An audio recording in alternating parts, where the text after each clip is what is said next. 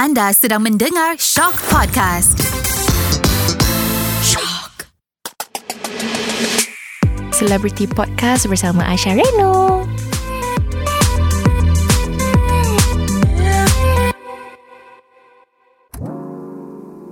Hello, welcome back guys. Korang bersama Aisyah Reno untuk Celebrity Podcast. Okay, so I started off kecil-kecil kan just now singing competition. Masuk nama dia puisi dan lagu. And then I started off macam got signed uh, Sony Music Malaysia. And then after that, lepas keluar single, uh, mungkin at that time orang baru nak mengenali Hasha. Maybe uh, I'm not very familiar in the music scene, local music scene.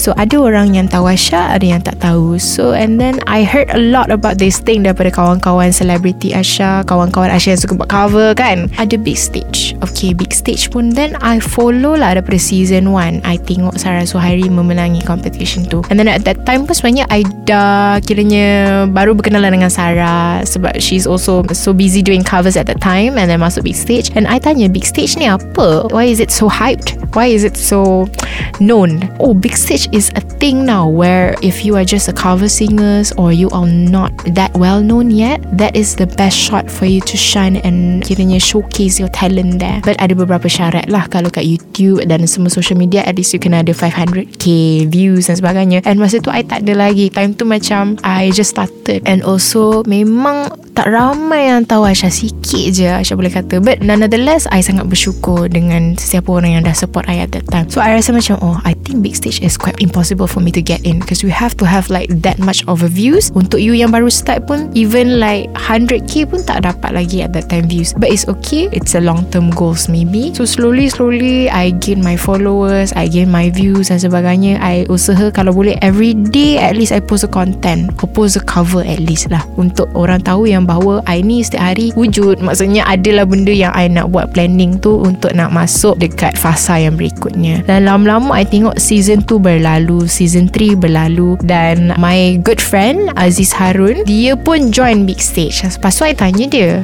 sebab I dah kenal dia daripada 2018 your song made it out there Dah viral dah pun Kalau lagu dia yang senyum tu semua. Kenapa you nak masuk big stage? I thought big stage is just orang yang nak Kiranya belum famous Dan nak famouskan diri dia. Lepas dia kata Big stage is for you to sustain Kiranya your music career In the music industry. It's so good You need to try You cukup views You masuk Aziz kata macam tu. So I pun tengok lah Betul-betul invested Masa season 2 I tengok ada Nita Han Biol Aziz Harun My good friend Syada Amzah juga ada. Semua my good friend Alhamdulillah ada kat situ. I tengok I tengok daripada week 1 sampai final Lagilah I rasa very enthusiastic. I rasa I nak masuk lah. I nak masuk. Tapi tak cukup views lagi macam mana ni? So then I have a very very good advisor Which is the team from Sony Music Malaysia. Dia kata macam If you want to get into big stage You grow lagi your numbers In social media Expenditure Exposure semualah. Lama-lama I rasa um, I dah give up. I rasa macam Takut I rasa Music is not for me. Okay time tu I rasa 2019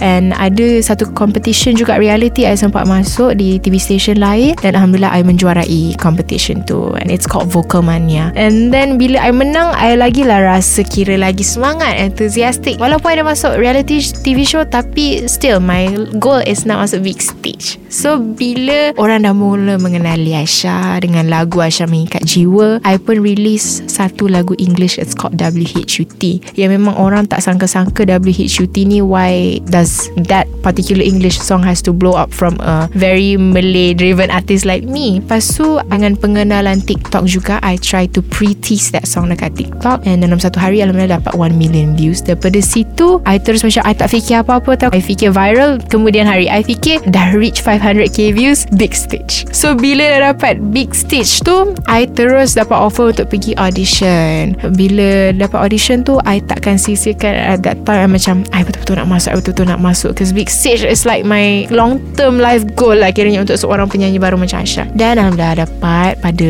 last year Sebagai one of the 12 contestants dalam big stage 2022 And it was a big switch of my life Di mana Aisyah banyak belajar tentang music industry Dengan lebih mendalam dekat situ mengenali cikgu-cikgu vokal yang pro. Juri-juri kita tengok macam kita ada Tok T kita ada Abang Ajay Alif Aziz. So banyak Asha belajar dari situ. Big stage is not only for you to grow your name in the music industry but I think the learning process in it sangat mahal. Kita banyak belajar kat situ because tak semua orang dapat the shot untuk belajar dekat kiranya academy macam big stage ni. And then start dekat big stage tu I feel yang I bertekadkan diri I rasa macam okay I want to make my music career official. So di situlah I rasa macam I memulai langkah-langkah career I satu demi satu demi satu. Walaupun I bukan sejenis penyanyi yang cepat viral dan sebagainya tetapi I bersyukur dengan adanya big stage banyak I belajar daripada segi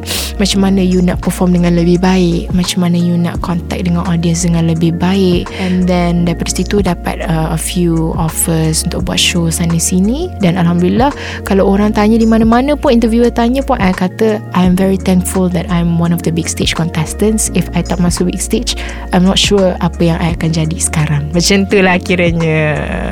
Proses big stage ni it's something that is unexpected. I can fikir dari tadi kan I mentioned to you Oh big stage is my life goal Life goal Life goal. It's gotta be all beautiful Nyanyi Showcase semua. Tapi tidak Rupanya I experience a lot of stressful time Sempat depressed. At that time I pernah dapat covid juga Time uh, big stage tu Sebab it was that time kan. So The stressful time is that Macam apabila Ada campur tangan netizen ni Yang kiranya Membatu-batu apikan Antara me and my good friend Contestant dan sebagainya Apabila reading the comments is very toxic dan sebagainya. Buatkan I macam lebih stress dan sebagainya. Maybe it was my first time. Sekarang Alhamdulillah dah biasa dah baca. And then apabila my good friend juga which is the winner uh, Elika Paujin kita orang sangat rapat di big stage. Tapi biasalah it's the netizen kan. Diorang memang nak diorang punya idola menang sendiri. So adalah terjadi a lot of conflicts here and there. Uh, memang hari-hari kita orang macam tidak diperbolehkan baca komen. Sebab memang to me and Elika also we are both such a sensitive person. Not only us all the contestant pun baca komen pun mesti down. And that is the thing the mental thing yang kita orang tak boleh kiranya kena avoid lah. Because you're in a competition you have to be focused and driven in whatever that you want to do in the competition. Lagi satu yang buatkan kita orang stress adalah kerana dia cepat sangat. Lepas week 1 hari selasa tu after the concert ahad and selasa selasa tu juga you kena think of your concept. What do you want to do for week 2 apakah idea you kena present dekat production? Lagu apa? Arrangement macam mana? So that's why yang I mentioned just now big stage taught us as a singer a lot of things sebab kita kena buat semua sendiri semua idea sendiri walaupun kita ada manager kita kita ada cikgu vokal. Tapi mana-mana pun dia akan jatuh kepada diri kita sendiri kita nak apa dekat atas pentas nanti.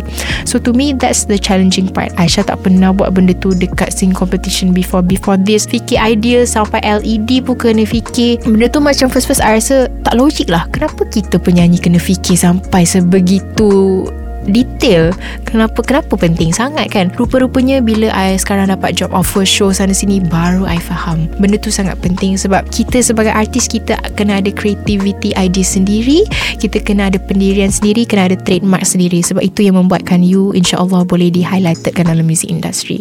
That's why I'm also very very thankful with the big stage production. Selalu terbuka dengan idea-idea Asha walaupun kadang-kadang buntu. So itulah yang membuatkan kita orang all the 12 contestants macam kena fikir idea sendiri Kena fikir macam mana nak bawa props apa semua. Semua sampai props pun kita orang kena fikir. So itulah yang kadang-kadang stress And also kadang-kadang buatkan kita orang rasa macam Kita orang give up. Macam I thought singing competition is just you entering the stage For 2 minutes singing only. But no It's wider and broader than that. And that what makes us more mature lah To be a good singer Lepas dah habis big stage. Itulah dia. I feel like The endurance Kadang-kadang kita dah sampai Contoh minggu kelima atau keenam. Dah nak final dah kan Tapi kita rasa macam Tak boleh lah. Kita asyik buat benda sama Benda sama Benda sama Walaupun different performance Different idea creativities Tapi The concept is the same.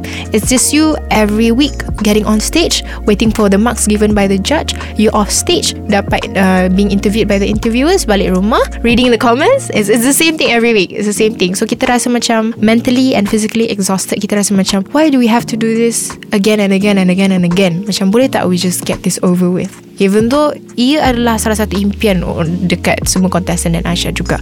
Tetapi again uh, Aisyah selalu fikir buatkan Aisyah untuk ingat balik kenapa uh, what is my life goal nak masuk big stage ni. It's not only for me to get the name and the fame. It's actually for me to learn. Jadi apabila kita meletakkan diri kita untuk belajar, nak belajar dan belajar dan belajar, that's where we feel macam kita ni zero. Macam tak adalah kita we don't have to do this in a repetition way. Memanglah benda ni berulang-ulang setiap minggu tetapi kalau kita letak dekat kita punya mindset kita nak belajar, so that's where we feel macam kita eager to do it again and again and again. Dan as the week goes by dah sampai final pun kita tak rasa. So I think memang depressed stress semua tu ada sebab kita rasa macam it's too much for us untuk artis baru kan. Kena perform lah. Kalau dapat markah rendah from jury kita of course kita down lah kan. We've been, we've been preparing it for a few days.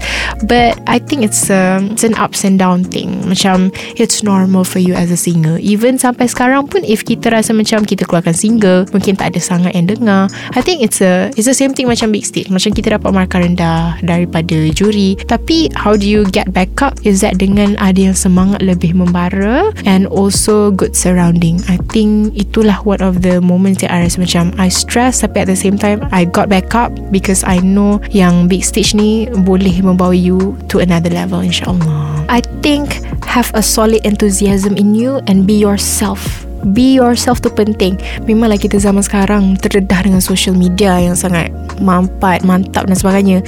Kena follow the trend Orang kata kan. Tapi You have to be the trend. Why am I saying this? Because like Of course You can follow the trend But you alter the trend. You make it yours show your trademark, incorporate it with what you know you do best in the music industry dan insyaAllah orang akan lebih highlight benda tu. Kita kalau hari-hari kita ikut je benda tu, kita ikut je apa orang buat, kita tak ada kiranya ruang untuk menunjukkan idea kita, to me sampai bila-bila kita tak dapat nak tunjukkan kebolehan kita. So I feel like untuk orang-orang sana yang baru nak mula berkecimpung berjenis dalam music industry, it's normal for you bukan untuk terus go viral dan sebagainya. In means it's not your rezeki yet. It means Allah nak bagi you kerja lebih keras lagi. Because nak bagi you tak nak sit in a comfort zone. So work hard show yourself show your trademark be yourself and then just uh, always semangat passionate. Insyaallah semuanya akan comes in place bila you incorporate everything with semangat. Okay guys, listen to the next episode Celebrity Podcast bersama Aisyah Retno.